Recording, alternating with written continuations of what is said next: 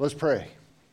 Gracious Father, thank you for giving us your word, which expresses your heart and your truth.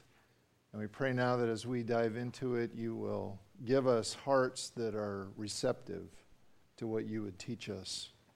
Pray by your Spirit you would call forth worship and obedience and faith in you. We pray in Jesus' name. Amen. If you have a Bible with you, I invite you to open to the book of 1 Corinthians in the New Testament. As we continue our journey through this book with the goal of learning to avoid a trap, a trap we're calling do it yourself spirituality.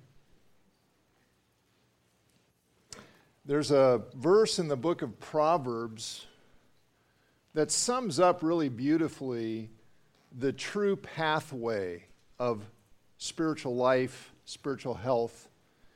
And it goes like this Proverbs 3 5 Trust in the Lord, trust in the one true God with all your heart, and on your own understanding, do not lean, do not rely. Now that Jesus has come, this is what we celebrated last weekend that he gave his life that we might have life, that we might be washed of all of our sin and be pure in his sight and, and, and experience life with God. Now that he has come and done that and risen from the dead, um, life is learning to rely, learning to trust in Him and His wisdom. What He has told us is good and right. Um, but the Corinthians had fallen into this trap of doing essentially the opposite. They were relying on their own understanding, their own decisions about what is good and what is right. They were deciding that for themselves, and that was causing all kinds of serious problems in their church. And so the Apostle Paul wrote this letter to them to get them back on track, trusting the Lord with all their hearts. And in chapter 8 here, we're going to encounter yet another example of how the Corinthians had basically gone rogue and were relying on their wisdom instead of on Jesus and his wisdom. This time, the issue involved going to the local Greek and Roman temples and uh, eating food that was sacrificed to the Roman and Greek gods. Um, this, in, in a place like Corinth, this was just a common, ordinary social experience. This was just part of life. Um, Corinth had many temples devoted to many different gods. And people would go there to celebrate all kinds of social events. In fact, we have uh, remaining from those days, we actually have examples of invitations. You invite all your friends. Say, hey, meet us at the temple of, you know, so and so, and we're going to have a party. We're going to celebrate somebody's birthday or anniversary or a coming of age party or something. And so the temple priests would offer sacrifices to whatever God, and then they would uh, cook the meat on the altar, and then everybody would take a share and, and eat it with their dinner guests. That was just the social thing to do. So those temples functioned a lot like a restaurant, very much so, but with a very critical difference. Today, when you go to a restaurant, there's nothing particularly religious about it unless you know someone in your group leads in prayer you know before eating. But restaurants are basically secular places and that seems totally normal to us. But that's not how it was in corinth at all. There was no division between secular and sacred in these temples. They were religious. And so to eat at a temple was literally to join in the worship of whatever God was being sacrificed to. And so that's why when people became followers of Jesus, when they responded to the good news about Jesus, they stopped going to these temples to eat the food sacrificed to idols because even though there was a lot of social pressure to keep doing that, but it's like, no, this, this doesn't fit with following Jesus.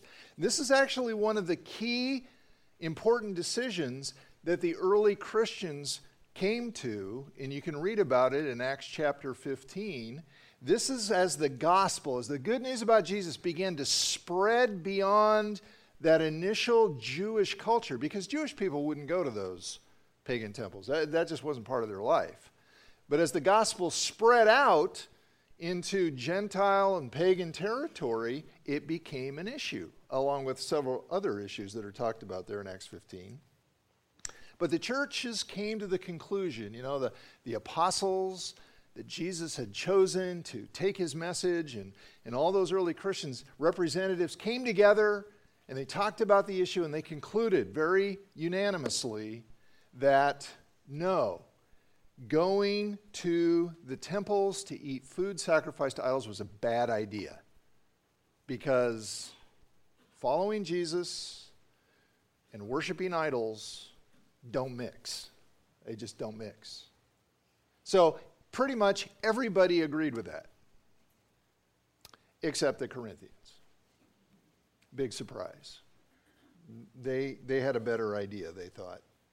Even though that's what Paul had taught them, even though that's what everybody else was doing, they apparently wrote to Paul, and we know that they wrote him at least one letter because he talks about it.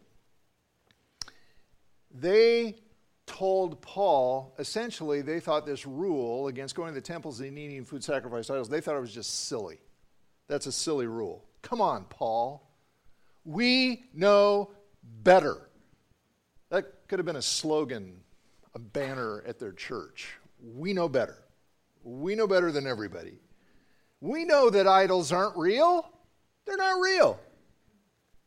There's only one real God. We know that. So, what is the harm in eating food sacrificed to some so called God that doesn't even exist? There's no need to ruin our social lives because of some superstitious belief. What is the harm? You know, th- this God isn't even real. Paul, you're the one who taught us the truth about God. So we're going to act on what we know to be true. And we're going to exercise our right to eat anywhere we want. No false God is going to keep us from going out to eat. Something like that. And here in chapter 8, we have Paul's response. And here's what I want you to notice as we read this notice that Paul completely agrees with their theology, with what they know to be true about God. But he disagrees completely with their application of what they know to be true about God. And that, that is a vital lesson for us here about the role of what we know to be true, how we are to live that out. What is the role of knowledge in following Jesus? Okay, so Acts chapter, Acts. 1 Corinthians, we'll get to Acts in a second. Uh, 1 Corinthians chapter 8, beginning of verse 1. Paul says, Now, concerning food offered to idols, we know that all of us possess knowledge. That's probably a quote from them. This knowledge puffs up, but love builds up. If anyone imagines he knows something, he does not yet know as he ought to know. But if anyone loves God, he is known by God. Therefore, as to the eating of food offered to idols, we know that an idol has no real existence and that there's no God but one. For although there may be so called gods in heaven or on earth, as indeed there are many gods and many lords, yet for us there is one God, the Father, from whom are all things and for whom we exist, and one Lord, Jesus the Messiah, through whom are all things and through whom we exist. However, not all possess this knowledge, or literally, this knowledge isn't in all. And the idea probably isn't that there are people who don't, don't know this in the church. They probably have heard it, but this truth has not really taken hold. It hasn't gotten deeply rooted in their hearts. Going on. But some, through former association or accustomed to, to idols, former association with idols, they eat food as really offered to an idol, and their conscience being weak is defiled. Food will not commend us to God. We're no worse off if we do not eat, and we're no better off if we do. That is, the food itself is irrelevant. But take care that this right of yours does not somehow become a stumbling block to the weak. For if anyone sees you who have knowledge eating in an idol's temple, will he not be encouraged if his uh, conscience is weak to eat food offered to idols? And so, by your knowledge, this weak person is destroyed, the brother for whom Christ died. Thus, sinning against your brothers and wounding their conscience when it is weak, you sin against Christ. Therefore, if food makes my brother stumble, I will never eat meat, lest I make my brother stumble. Here's the big lesson. When it comes to learning truth about God, about ourselves, about the world we live in, when it comes to gaining knowledge about these profound realities, we have to remember this. The goal of learning is not knowing. The goal of learning is loving. So we're taking in the truth profound truth of God, the goal of learning that truth is not simply knowing the truth, it is loving. Or to say it another way, knowing the truth is not meant simply to make us smarter, it's meant to make us better. Better lovers of God, better lovers of people. We're going to see the same lesson when we get to chapter 13. Chapter 13, verse 2. If I have prophetic powers and understand all mysteries and all knowledge, and if I have all faith so as to remove mountains, but have not love, I am nothing. That's strong. So we want to make sure we get this. So here, put it into a question. How do you know how well you're doing at learning God's truth? What is it that shows that you're learning well the truths of God's Word? Is it how many facts about God you can explain?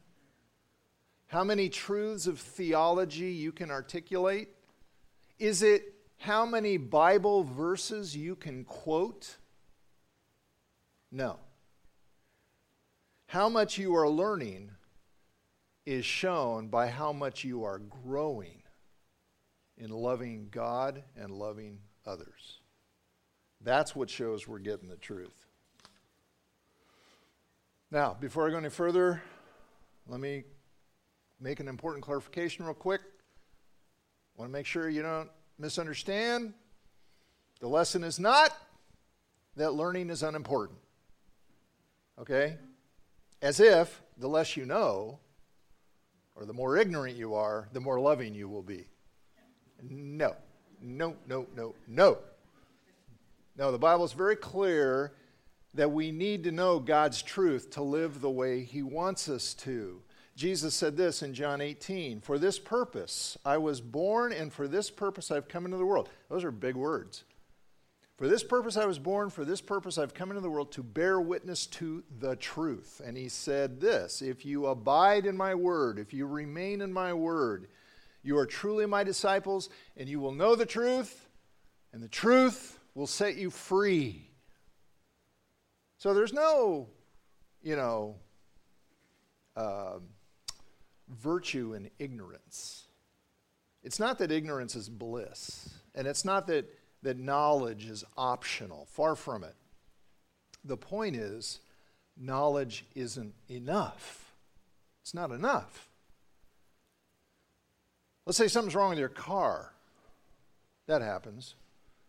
Your car's making funny noises, it's not running right, so what do you do? You take it to the shop. What do you want the mechanic to do?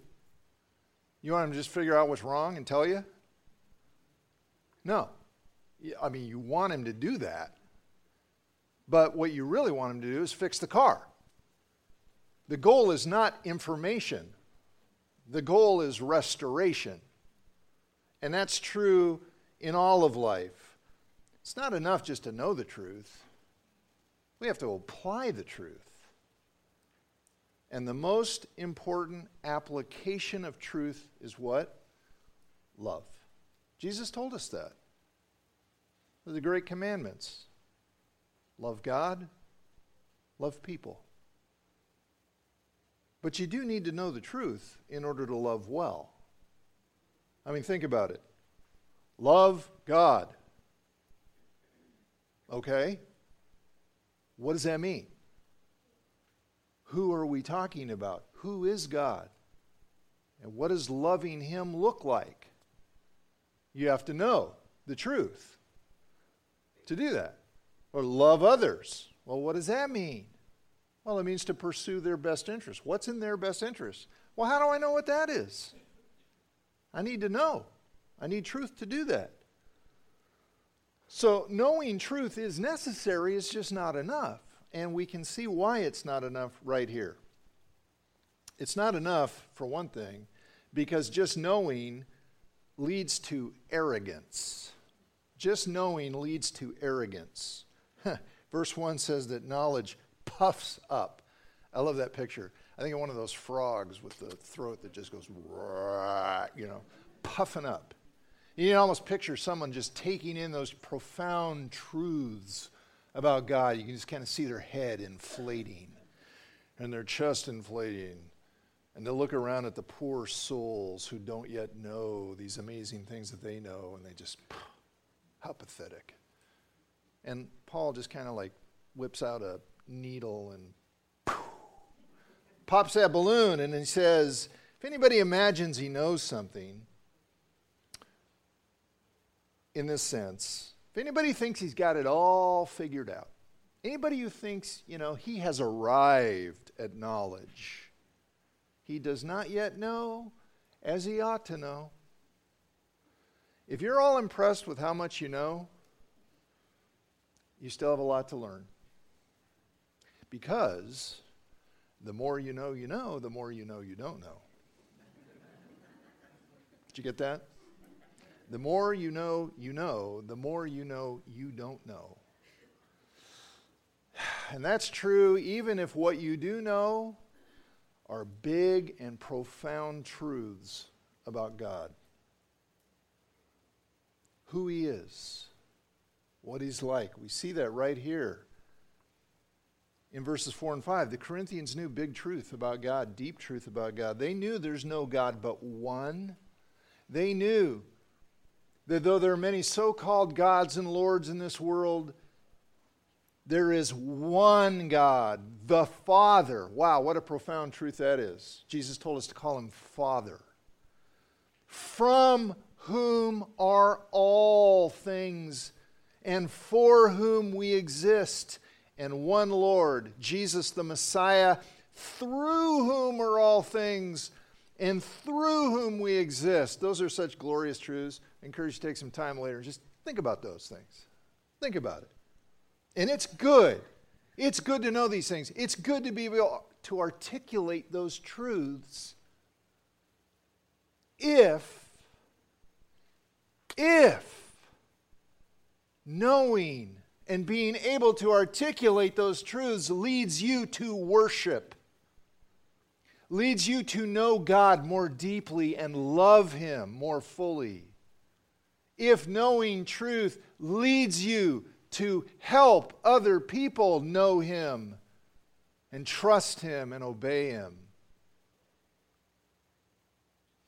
But if you're content just to feel good about what you know and how you can explain to other people how wrong they are and how right you are, honestly, that's really not any better than being totally ignorant.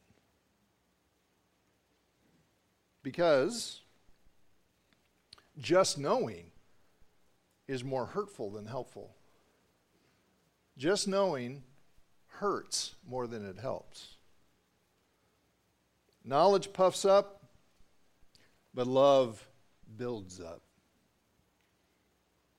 That means love seeks to genuinely build up, help, benefit somebody else. But see, if you just settle for knowing truth, you won't do that. You won't do that. That's why just knowing truth isn't really any better than being totally ignorant. See, if you're ignorant, if you're ignorant, you won't know what's really helpful. But if you're arrogant, you won't care. You won't care. If you're just content to know things and feel good about how much you know, you don't really care what's helpful to others. And see, this was happening with the Corinthians. They were so focused on what they knew to be true, so focused, so convinced that they had the right to eat in the temples because of what they knew, so convinced they were hurting other believers in Jesus and were completely oblivious to it. They didn't even see it.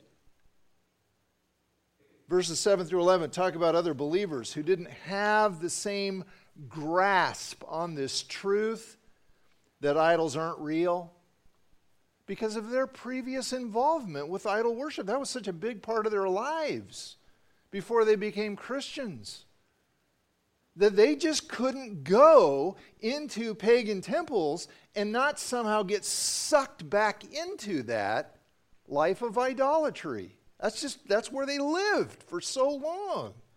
I mean, yeah, okay, maybe technically speaking, it's true, the idols aren't real, but boy, they sure felt real to these people.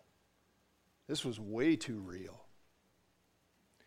Have you ever known anything to be true in your head, but you just couldn't get your heart to believe it, really? So, when those who were convinced it was okay to go to the temples encouraged others who weren't convinced to follow their example anyway and do something their conscience was not okay with, they were hurting them. And the language is really strong here. It's kind of striking. Verse 7 Their conscience being weak is defiled. Verse 9 Take care that this right of yours does not become a stumbling block to the weak. You know what that's a picture of? Stumbling block? What that means, being a stumbling block, is basically leading someone else into sin. How bad is that? Well, verse 11. And so, by your knowledge, this weak person is destroyed.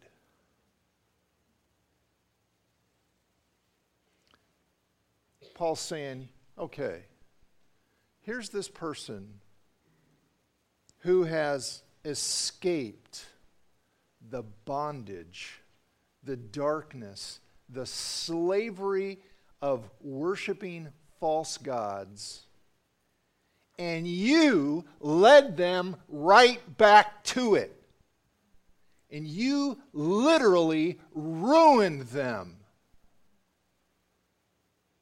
You're so caught up in knowing the truth, you forgot what truth is for. The closest comparison I could come up with would be this it's two guys, two buddies, Joe and Frank, completely different backgrounds.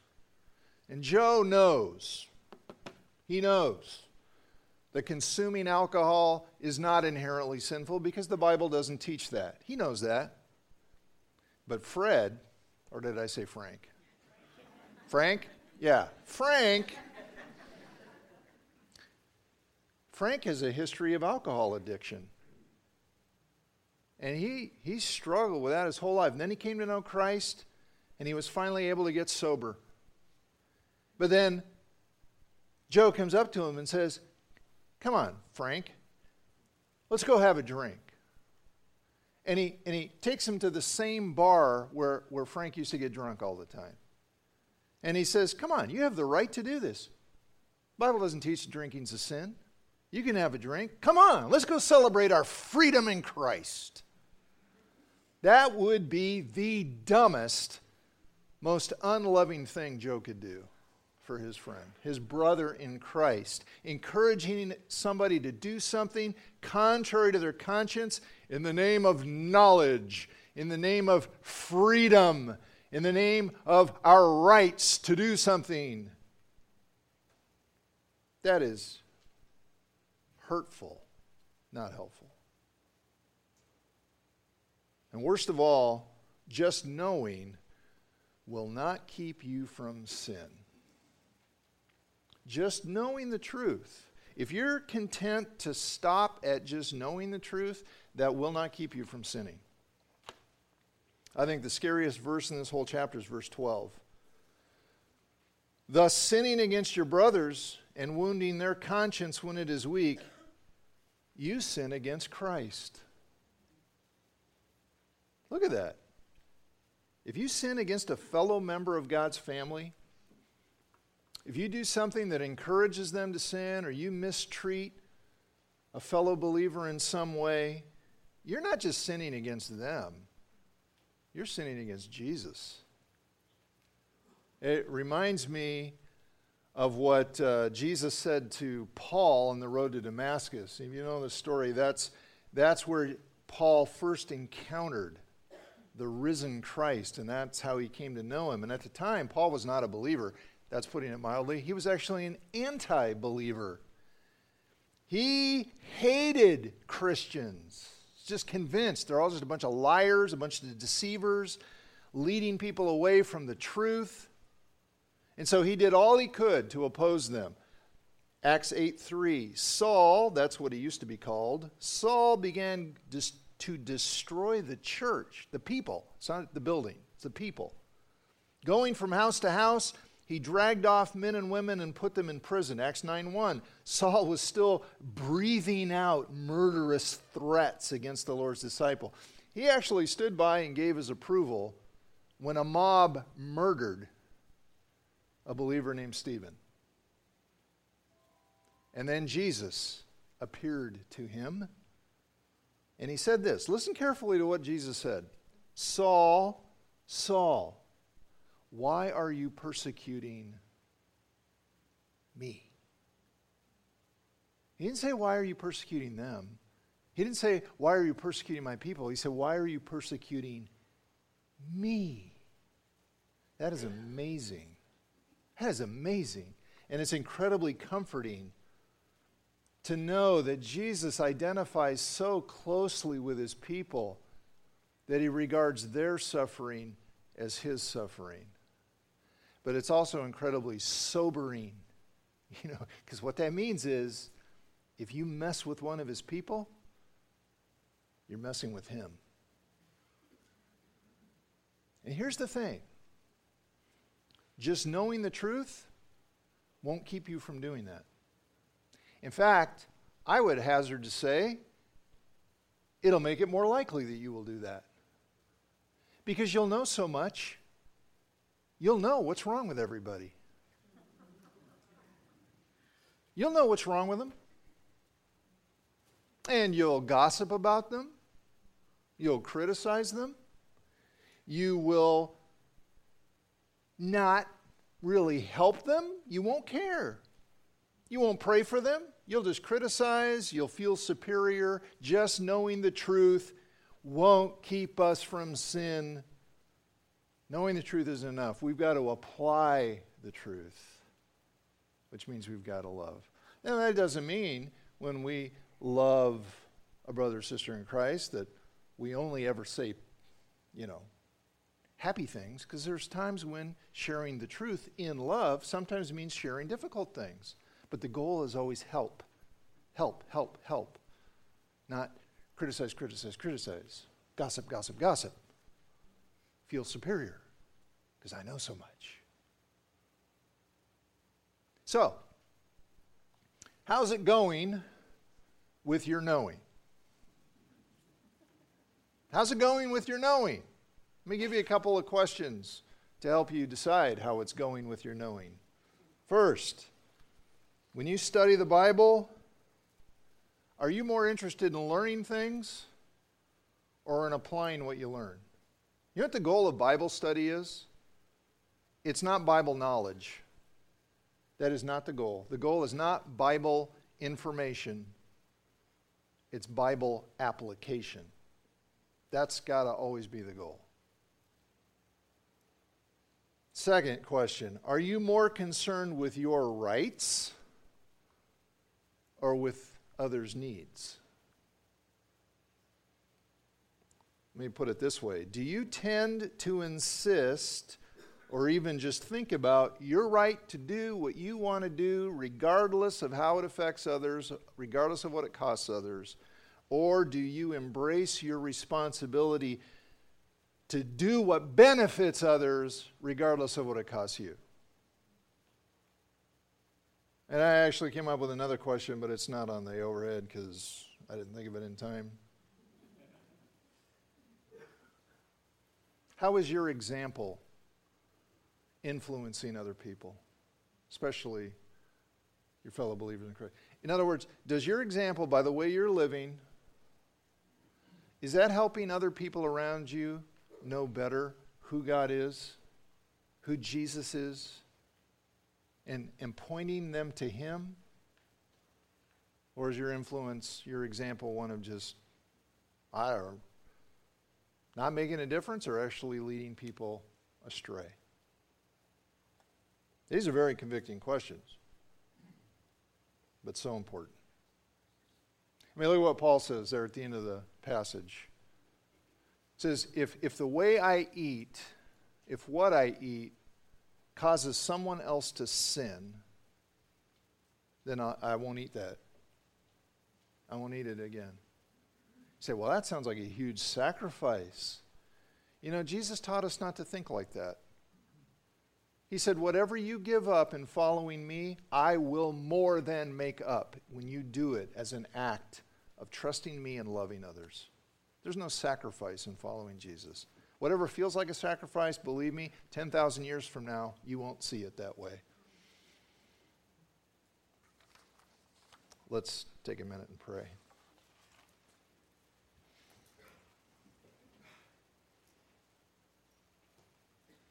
So as you just kind of ponder those questions, as I even as I do, Lord, we just ask you to help us live a life of love, of loving you, and of loving others. Lord, thank you for all the truth you've given us. Help us help us respond to it. Help us not simply believe it, but help us embrace it and live it. And Lord, make us make our lives that which really builds up others. Help us do that, Lord, we pray in your name. Amen.